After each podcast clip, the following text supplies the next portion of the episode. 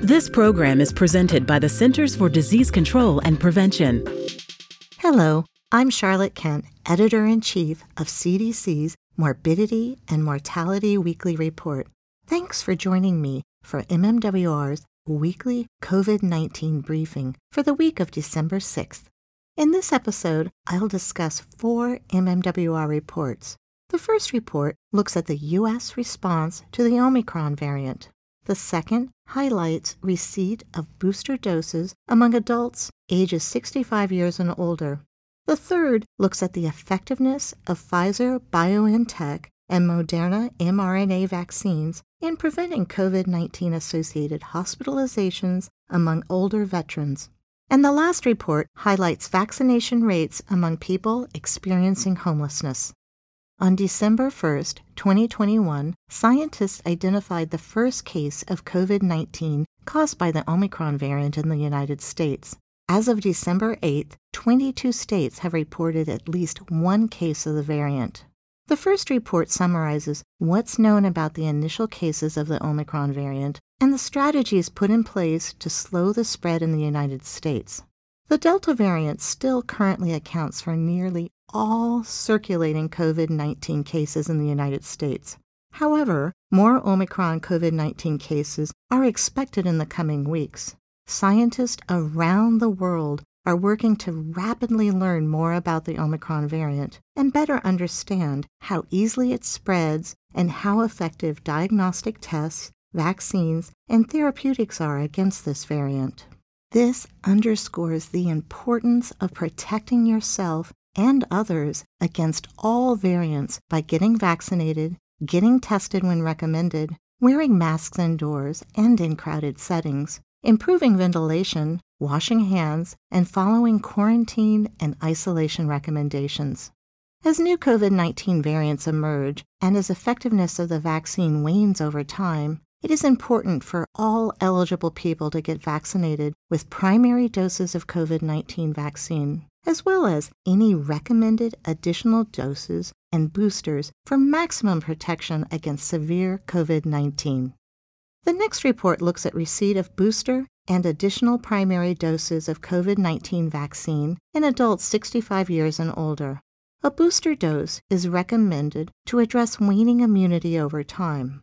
Also, an additional primary dose with the same vaccine type as your first dose is recommended among people with immune suppression because they may not have a sufficient initial immune response. These people are eligible for a booster dose of Pfizer BioNTech or Moderna mRNA COVID 19 vaccine six months after their additional dose. People who had the Johnson & Johnson or Janssen vaccine for their primary series should consider a booster two months after the initial dose. CDC studied COVID 19 booster and additional primary dose vaccination among people 65 years and older during August to November 2021. They found that more than two in five eligible adults in this age group received either a booster or additional primary dose. Receipt of a booster or additional primary vaccine dose varied by race and ethnicity, with non Hispanic, American Indian, Alaska Native people the least likely to get one. Because older adults are at increased risk for hospitalization and death from COVID 19, all adults 65 years or older should be vaccinated against COVID 19, including receiving any recommended booster doses or additional primary doses. The next report looks at the effectiveness of mRNA Pfizer BioNTech and Moderna vaccines in preventing hospitalization with COVID 19 among nearly 1,900 U.S. veterans hospitalized at five Veteran Affairs medical centers during February through September 2021. Both Pfizer, BioNTech, and Moderna COVID 19 vaccines remained effective in preventing COVID 19 associated hospitalizations more than 120 days or four months after receipt of the second dose. However, antibody levels among people receiving these vaccines decline four months or more after the second dose.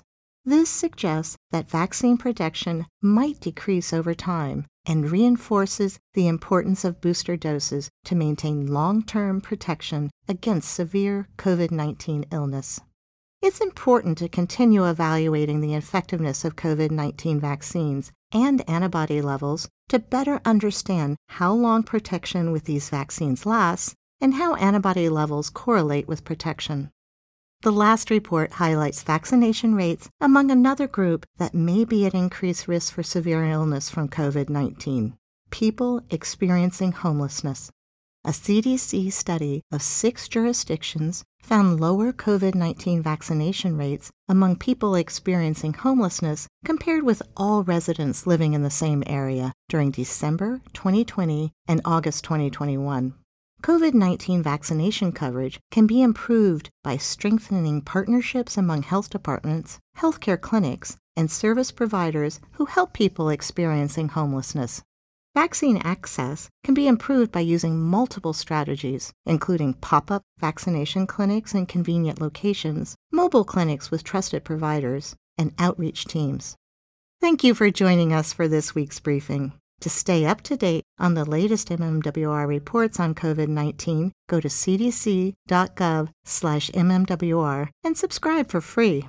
You can also subscribe to this podcast on Apple Podcasts, Spotify, Stitcher, and Google Podcasts. Stay safe and stay well.